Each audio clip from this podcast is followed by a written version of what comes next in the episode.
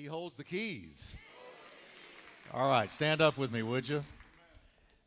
Good to see all of you here. I, and my sweetheart is not here today. We're, we're leaving as soon as church is over. I'm going to be going to uh, East Texas along with uh, Mark Jobe, the father of singer Kari Jobe. Uh, we're going to ordain two young men who I dedicated as children. Yeah. I held them and dedicated them, prayed God bless, God's blessing on them, and tonight I'm going to ordain them into the ministry. So, wow, uh, thank God. Uh, do I, does that make me feel old? No. It makes me feel blessed because my legacy goes way back. And I'm starting to see uh, generations that God let me touch, and as well as Pastor Mark Jobe. All right.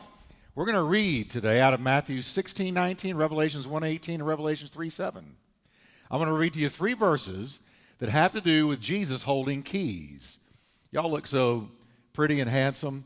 Uh, are you glad the weather is beautiful like it is? Isn't this springtime weather deluxe? Shouldn't it be this way all the time? But it's not. So soak it up. You're going to need it. Amen. Let's read these three, uh, three verses, starting with Matthew 16, 19. I'm reading out of the New King James Version. If uh, you have your Bible, then read out of that with me. If not, it's right up there on the screen. Jesus said to Peter, And I will give you the keys of the kingdom of heaven. Whatever you forbid on earth will be forbidden in heaven, and whatever you permit on earth will be permitted in heaven. Now that's one verse. Now let's go to Revelations 1:18. Here's the resurrected Jesus talking to John the Revelator. And he says, I am he that lives and was dead, and behold, I am alive forevermore. Amen. And have the keys of hell and of death. Now, one more verse. He's talking to John again about the church in Philadelphia. He says to the angel of the church in Philadelphia, Write, these are the words of him who is holy and true, who holds the key of David. And what he opens, read this last part with me because I love this verse. It's one of my favorites. What he opens, no one can shut. Say, Praise God. God gives you an open door, no one's shutting it. And then read the rest. And what he shuts, no one can open. Amen. Father, we thank you for your word today and pray the blessing of God. Lord, I pray that you will open our eyes and ears, that we would see what Jesus is telling us through the word of God and the keys that he holds. That we'll walk out of here with a fresh revelation of your power and your authority and your dominion over all things. Lord, I pray that uh, the resurrection, this, this resurrection month, Resurrection Sunday, will be more real, more vivid, deeper, wider, higher than it's ever been for us before because of the depth of our understanding has been increased. And Lord, I need your anointing today. I humble myself before you and I pray you will anoint anoint me as I share the word of God, preach the word of God. Lord, words can live and words can die. I pray the words will live today. And thank you for your quickening power, Lord, in Jesus' mighty name. Amen. We'll turn to somebody and tell him he holds the keys. He holds the keys. You can be seated. Amen. Okay, we've just read three scriptures that refer to Jesus having keys. And let me just refresh a bit. Uh, the keys to the kingdom of heaven. He said, I'm giving to you, Peter, the keys of the kingdom of heaven. I'm going to explain that in a moment. And then we saw that he had the keys to hell and of death. Wow. And then third, we saw the key of David. I'm going to explain to you what the key of David is. And so I'm going to cover those three, those three verses and explain what these keys mean. Because listen, our Savior holds the keys we just read about. And the church needs to understand what they are. Now, keys have only one purpose and that's to unlock a door. Keys unlock doors. We're all going to use a key today when we go home. We're going to slip a key into a lock and unlock the door. We didn't leave our doors unlocked. I hope you didn't. um, we lock them, and we lock them knowing I'm going to be able to get back in because I've got a key. And the key is going to unlock this door for me. Not, no one else in the city has it. I alone have this key to get into my house. Jesus alone has keys to get into particular doors that mean everything to you and to me. He that is in possession of a key has the power of access to whatever is behind the door that they unlock. They not only unlock the door, then they have access to what the door opened up to. They have authority, they have dominion, they have responsibility over the door they open and the place they walk into because they had the key. Now, I'm going to deal with these three scriptures today that tell us about Jesus and the keys that he holds. First, when Jesus said, Simon Peter, and this was after Simon said to him, Thou art the Christ, the Son of the living God. And he said, Simon, flesh and blood has not revealed that to you, but my Father who is in heaven.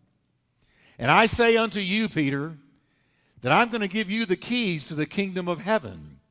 Now, what did that mean? Whatever you bind on earth will be bound in heaven. Whatever you loose on earth will be loosed in heaven. Because, Peter, I'm giving you a key to unlock a door. So, so what did that mean? Clearly, here's what it meant that Peter would have the keys of the kingdom of heaven meant that he would make him the instrument to initially open the door of faith in Christ to the world. And that would be by way of the gospel. Peter, we see in the Bible, would be the very first man to preach the gospel to both Jews and Gentiles because he gave Peter the key. When you read the Bible, you see that on the day of Pentecost, when you had this massive crowd that were there for this feast, it was Simon Peter that stood up in the anointing of the Holy Spirit and preached the first gospel message. And you can read it in three minutes if you read it out loud. But there were a thousand saved per minute. 3,000 people in a three minute sermon were saved. We see there that it was Peter who held the key to the kingdom of heaven, in that he was the one chosen by God to initially preach the gospel and open the door. And then we find further in the book of Acts that when the Gentile Cornelius invited Peter to his house, Peter was told by God in a vision and a dream, I want you to go with him, and what I have cleansed, don't you call common, because Cornelius was a Gentile. And Peter went with him. And it says, as Peter was sharing the gospel, the Holy Ghost fell upon a houseload of Gentiles. And Peter again had the key that unlocked the door, that initially opened the door to the Gentile world. And Cornelius' household was saved and baptized.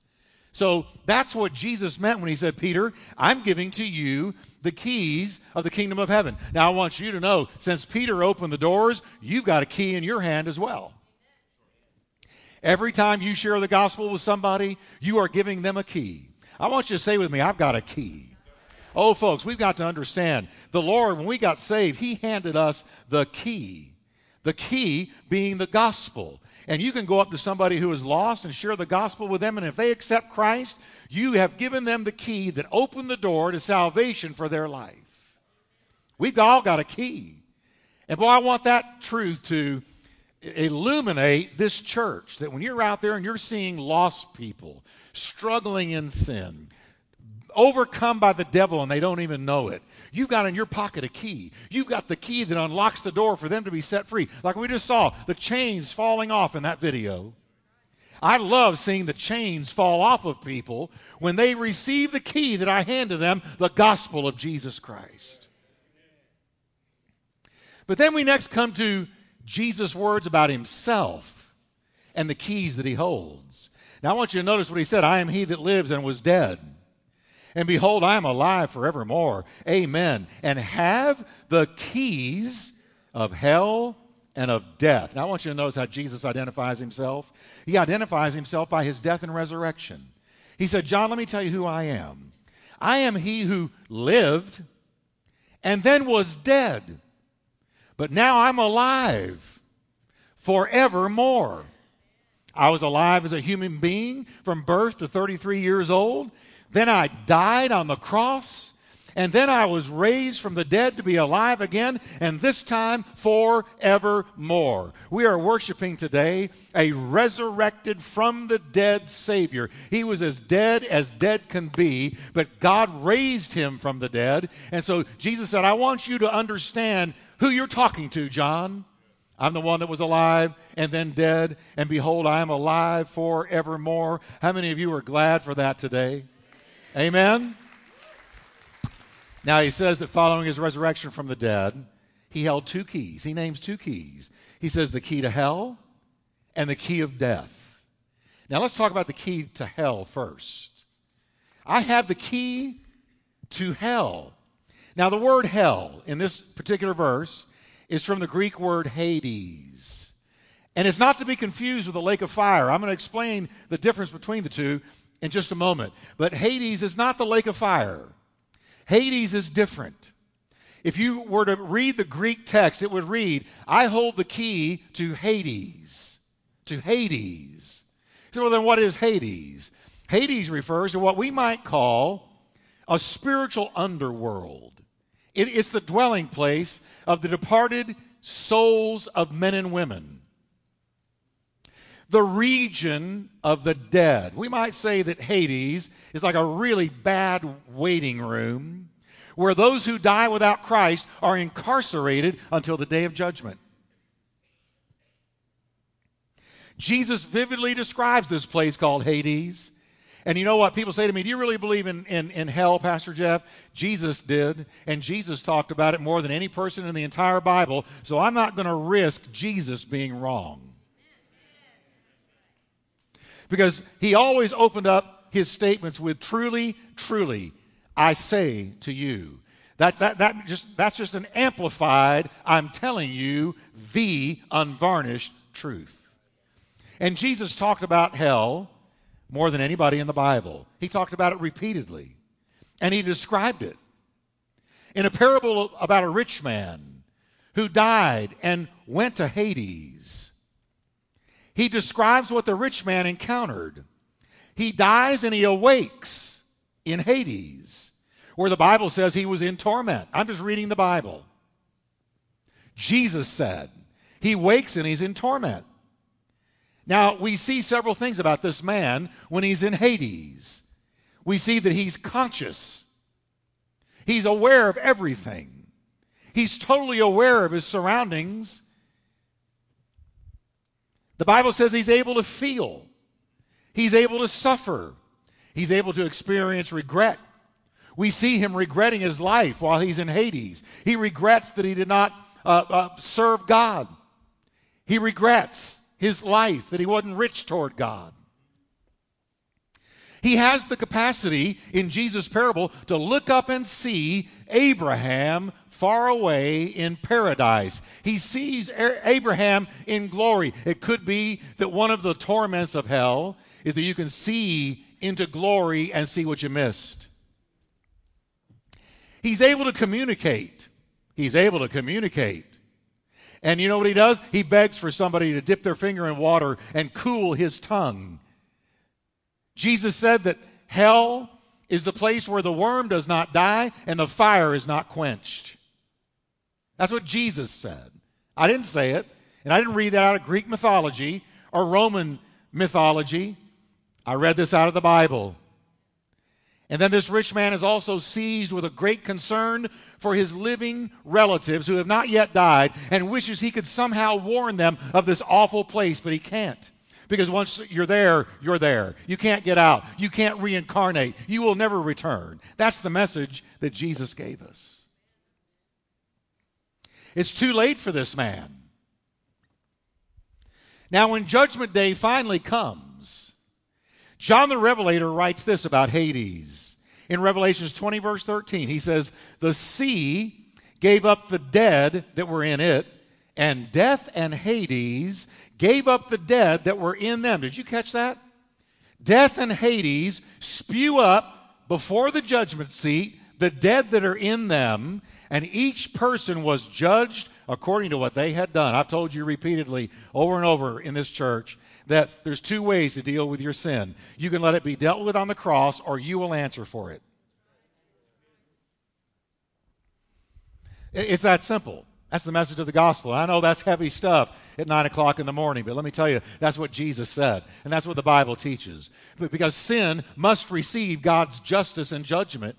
And so you can let Jesus be judge in your place and put your faith in Him, or you can reject Christ, but when you go to the judgment seat, when Hades gives you up and you go before the judgment seat, you will answer for the things you have done. So on Judgment Day, multitudes of lost souls that have been held in Hades will be given up to face God in judgment. And it's only after this sobering day of judgment that men are cast into the lake of fire. Did you know that right now there's not one thing in the lake of fire? The lake of fire is there, but not one thing has been cast into the lake of fire yet. The Antichrist and the false prophet will be the first ones to break open the lake of fire. But then listen to what the Bible says. Then death and Hades were thrown into the lake of fire, and anyone whose name was not found in the book of life was thrown into the lake of fire. Only then do people are people sent to the lake of fire. But until then, when a lost person dies, they go into a place called Hades. The good news is, and I have good news, Jesus said, I hold the key to that place. Amen. I hold the key to that place. Either to put someone in it, or here's the good news, to keep someone out of it. I hold the key. To hold the key to Hades means that Jesus has power over the invisible world of devils and demons and power over the eternal fate of people. Oh, folks, listen. I don't care who you are. I don't care if you're rich or poor, black or white. I don't care if you're of high pedigree or, or you were born in poverty. And, and, and, as far as the world concern, is concerned, you're, you're a nobody. Of course, as far as God is concerned, we're all somebody. But it doesn't really matter. Every man, every woman, everybody of the age of accountability when you die, you are going to be resurrected. You're either going to be resurrected to life or resurrected to judgment, but you're going to be resurrected. Every single human being that's ever lived is going to be resurrected one day. This is the message of the Bible. This is what the Bible clearly teaches. This is why even demon spirits prayed to Jesus that he would not cast them into the bottomless pit because he had the key. It says in Luke 8:31 the demons kept begging Jesus. That means they were praying. Begging Jesus not to send them into the bottomless pit, the abyss. The dominion over this dark underworld has been entrusted to him. He holds the key. Now he said, I have another key the key of death. The key of death. Now, you know that death has been the ultimate boogeyman for the human race since Adam and Eve. Death. Just recently, I've, I've read several news stories. They just happened to be in the news, and I couldn't believe it. But about scientists who are in hot pursuit of a cure for aging. L- let me read one headline to you. I couldn't believe this. Sounds like a gospel message. Here's the headline Who wants to live forever? I could preach that. I could steal that and make a sermon title out of that. Who wants to live forever? Well, everybody say amen. I do. But they're not talking about coming by way of Jesus. Let me just read to you just a little bit of this article. A biomedical gerontologist, I never knew that that existed, but there is a biomedical gerontologist and chief scientist of a foundation dedicated to longevity research reckons that within his own lifetime, Doctors could have all the tools they need to cure aging, banishing diseases that come with it. Listen to this and extending life indefinitely. You know what he's talking about here? Eternal life.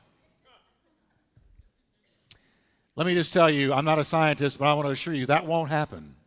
They won't find it. It's not there. It shows how men want to live forever. I wish I could meet this scientist and say, I can save you a lot of time and money.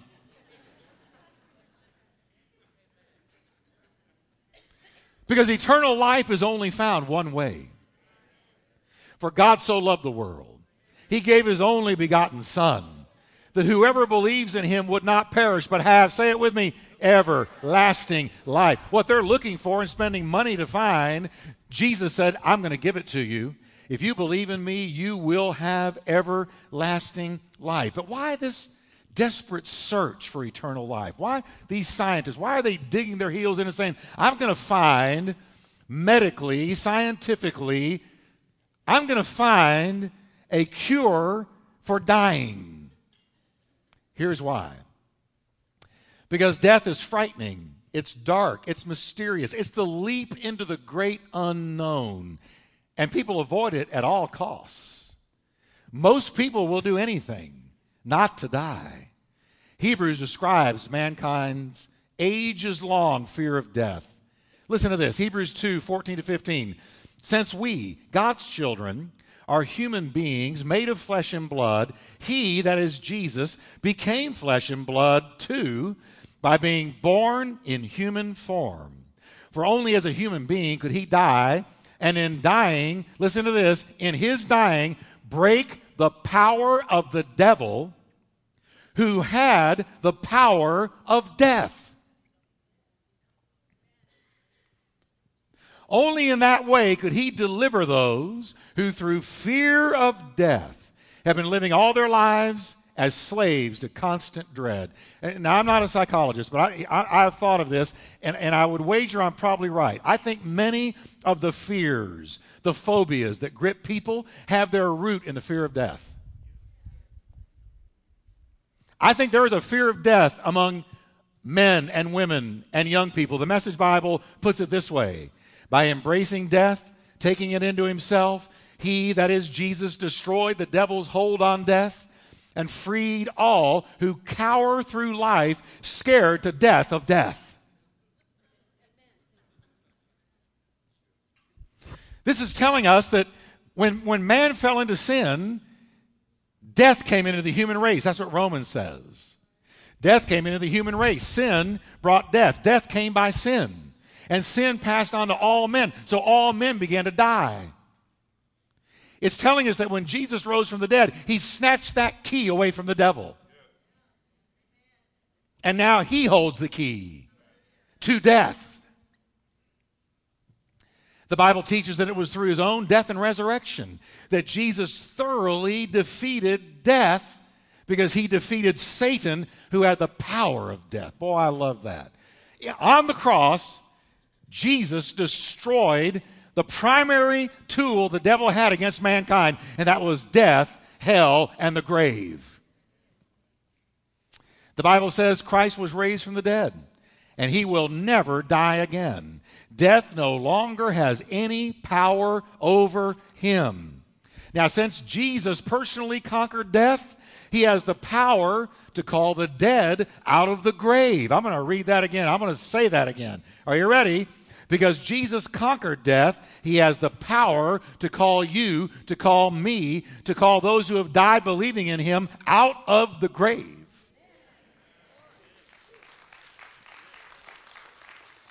The good news that I'm bringing to you today, and the Word of God brings to us, is that because death could not hold him, those who believe in him cannot be held by death. The Bible says, by God's grace, he, Jesus, fully experienced death in every person's place. He died in my stead. The Bible says when he was on the cross, hanging there, he tasted death. My God, my God, why have you forsaken me? He cried out. Why would Jesus, who was the very Son of God, cry out such a thing? Because for a moment in time, he was separated from the Father and he tasted death for you and he tasted death for me, so that when I put my faith in him, I don't have to eternally die. He tasted death for every man. And you know, when I read the book of Acts, I see that this was the message the apostles preached everywhere they went. If you had heard a message from Peter or Paul or James or John, you would have heard them talk about this thing called resurrection. Next, next Sunday is Resurrection Sunday. For us, it's Resurrection Weekend, Saturday night 6, Sunday 9 and 11. It being Resurrection Sunday, I want us to get our eyes on what Jesus really did. Listen, he is, he is the God of the resurrection. Jesus is the resurrection. And when the apostles went out preaching, they hammered that. They focused on that. They preached that. It was their front burner message when they preached about Jesus. It says in Acts 4 2, the religious leaders were very disturbed that Peter and John were teaching the people that through Jesus is a resurrection of the dead. You hear what they're saying? They're not just saying that Jesus rose from the dead. They're preaching that because he rose from the dead, so will those who believe in him rise from the dead. They were preaching the resurrection from the dead. Acts 4:33 the apostles testified powerfully to the resurrection of the Lord Jesus, and God's great blessing was upon them all. When, when Paul was brought before the Sanhedrin, when he was dragged into court for what he was preaching, he said, I am on trial because my hope is in the resurrection of the dead. Well, he wasn't hoping that Jesus rose from the dead because he had already risen from the dead. So who's he talking about? Paul is saying, You arrested me because I was going around preaching that if you put your faith in him, you're going to be resurrected from the dead. Hello, everybody. He said, I'm in trouble. You don't like the fact that I was out preaching to people everywhere that if they put their faith in him, the day is going to come when the trumpet's going to blow and the Son of God is going to return and we're going to come out of our graves. We're going to be resurrected from the dead. We're going to receive glorified bodies like His, and we're going to live forever. I'm in trouble for preaching the resurrection of the dead. And we know this will take place because Jesus has the key to life and death. The Lord Himself was so crystal clear about this. As a matter of fact, when I read you what he said, you've got to conclude that he was either tr- totally, truly psychopathic, lunat- lunatic, crazy, or he was who he said he was. Because look what he said. With religious leaders standing right there. This is the will of him that sent me.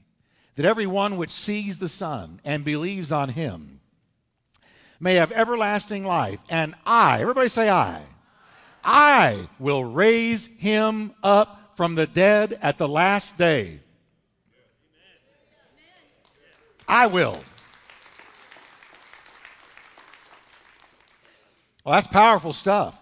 And that's one of the reasons they crucified him. Who is this guy saying that, that he is going to raise people who have believed in him from the dead? Like I said, either he's a lunatic, false religious teacher, or this Jesus is exactly who he said he was.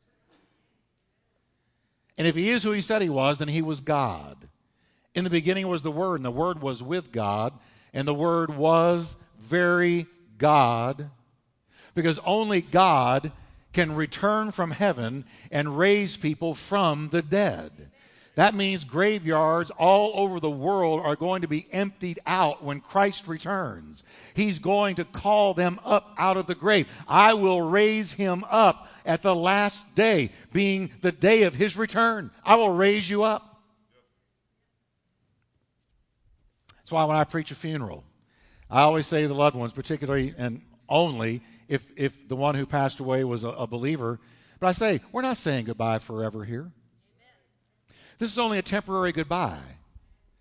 For the day is coming that in a moment, in the twinkling of an eye, at the sound of the last trump, the dead in Christ are going to rise first, and those who remain shall be caught up together with them, with those that have come out of the grave, and so shall we ever be with the Lord. Comfort one another with these words. Folks, the, the core of the gospel message is resurrection. Death no longer has authority over the believer. When dealing with two sisters, Mary and Martha, both of them were mad at him. Why were you late? If you had been here on time, my brother Lazarus would not have died. They both had two kinds of faith. Mary had, if only faith. If only you'd been here. My brother would not have died, so she had yesterday faith. If you had gotten here earlier, we'd be okay, but you're late. Everybody say to me, he's never late. He's never late. He's on God time. He's not on our time. He's on God time. And God time is almost never my time. I want it now, today, right now. Come on, God. And God will wait years. Because I'm on God time. If I'm a believer, I'm on God time. I'm not on my time. And he was on God time. And so he walked up when Lazarus had been in the grave for four days. He stinketh. They had the stone rolled over the tomb. He, he had begun to, to um, decompose. He, he was dead. And Jesus walked up four days, they thought late, and they told him off. If only you'd been here. I know we never do that. If only you'd been here. She had yesterday faith. If only you'd been here, my brother would not have died. But now we're in a fix, Lord, because he's dead. The other sister had someday faith. He said, Do you believe he'll rise again? And Martha said, Oh, I believe he'll rise on the last day. Now look at these two girls. One of them has yesterday faith. If you'd only come earlier, the other one had someday faith. I believe that someday it's going to be okay, but right now, today, we've lost our brother. Jesus looked him right in the eye and said, You don't understand. I am the resurrection. I am the resurrection. I don't just resurrect, I am embodied in myself the resurrection. So, what he was saying to them is don't have yesterday faith, don't have someday faith, have today faith. Because now faith is the substance of things hoped for. So he said, listen to what he said I am the resurrection and the life. Anyone who believes in me will live even though they die. And whoever lives by believing in me will never die. Do you believe this? He asked the sisters. And I ask you, do you believe this? And he confirmed it promptly by telling them to move the stone away.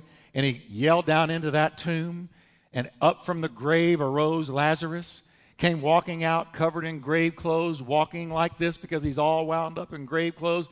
And Jesus said, Loose him and set him free. He's raised from the dead. Now loose him. He showed who he was. And here's one last key Jesus holds the key to heaven. He alone holds the key. Listen to what he said to the Philadelphia church once more time, one more time. These things says he who is holy, he who is true, he who has the key of David, he who opens and no man shuts, and who shuts and no man opens. Now, the door that he opens, now he opens a lot of doors.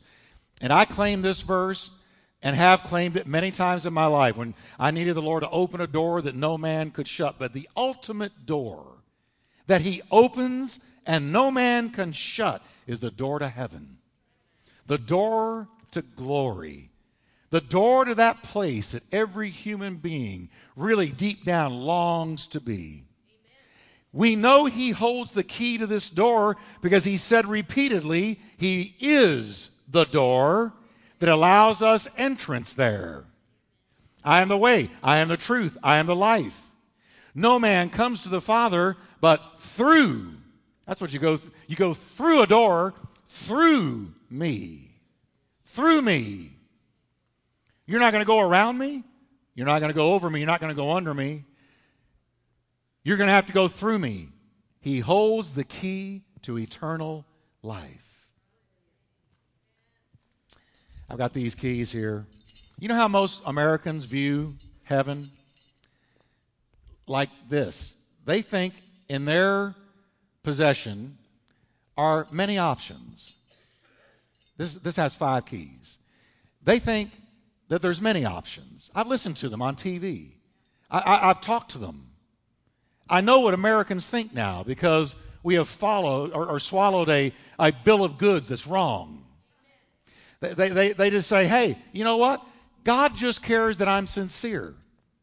So many Americans pick an Eastern religion, let's say Buddhism, they say the key to Buddhism.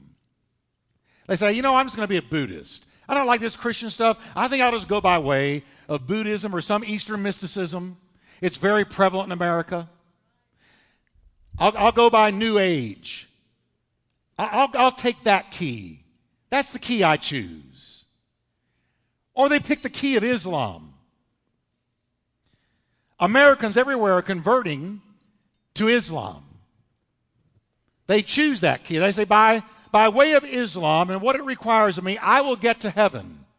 That becomes their key. And then a lot of people, they say, you know what? It's my own good works. I never get a ta- traffic ticket. I've been a good dad, a good mom. I, I don't break any laws. I'm a good American citizen. I'm just an overall good person. That's my key. That's the key I choose to get me in on that day. That's my key. There are people who choose the key of false assumption. God will let me in because I'm me.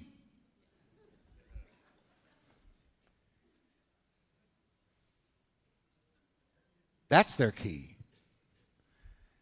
And I got to mention one more because it's become prevalent in America as well the key of universalism.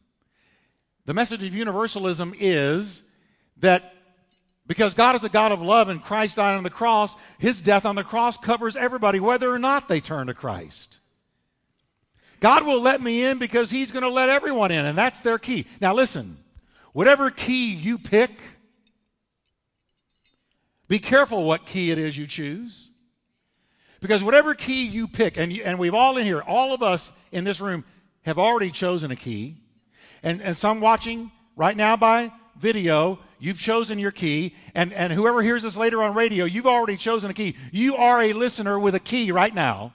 You're putting your faith and your trust in a key. Which one is it? Because here's the deal one day you will die. And you will present to God your chosen key. That's what Jesus said. You will present to God your chosen key. Well, God, haven't I been a good person? Haven't I done good things? Wasn't I a good citizen? Did you see me give money to that organization that one time? To that charity? Did, did, did you see, Lord, that, that I was a good Buddhist? Did you see, Lord, that everybody loved me? Surely you do. Because I'm me, aren't you going to let me in? But you're going to present your key. What were you trusting in all throughout your life? Or you can realize, according to Jesus, none of those keys will unlock the door. None of them. There's only one key. I chose the biggest key here the golden key. There's only one. And it's Jesus. That's the key. See, the Lord's not going to look at you or me and say, Tell me what you did with your money. Tell me what you did with your life. Tell me what career you went into. Tell me how faithful you were to your spouse. Tell me. He's not going to ask that at all. He's going to say one thing What'd you do with my son? When you heard about him, what'd you do? Well, you know, Lord, I just figured I'm, I just, I, you know, I don't like that cross stuff. I chose this key instead. Depart from me. I never knew you. That's what he's going to say. But Lord, didn't we do many wonderful works in your name? I never knew you. Didn't we visit the sick? I never knew you. Didn't, didn't we Give food to the hungry? I, I never knew you because you didn't take my key. The key of David is the key to heaven. It's that simple. When I took that key, oh, I had all these keys. I had tried Zen Buddhism. I had tried my own good works. I had tried, oh, I, I read so many books about self help and how to get it together and be a good. None of those keys. When I tried this key, it plugged me into the power of the Holy Spirit, into peace in my heart. Yeah. So, can we stand together today?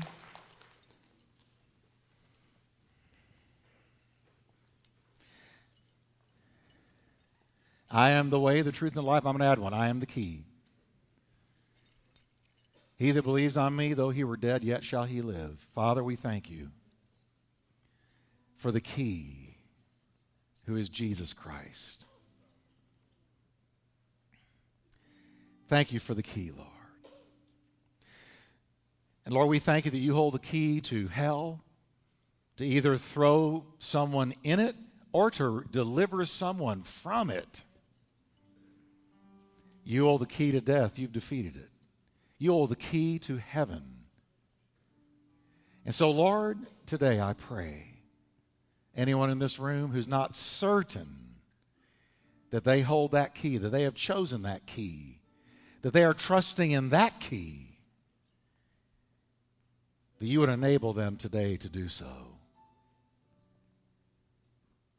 With our heads bowed, I'm, just going to pray a simple prayer. You know, I never assume that everybody in a church service is born again, has been saved, has accepted the key into their heart. I don't ever assume that. There may just be one who has a question mark about it. And I want to pray right now a prayer of just coming to Jesus and saying, Jesus, I choose you as the key, the only key. So pray this with me if you need to. And you can pray with me even if you don't. Say, Lord Jesus, thank you that you died for my sins and rose from the dead so that I could be saved. Thank you for a certain resurrection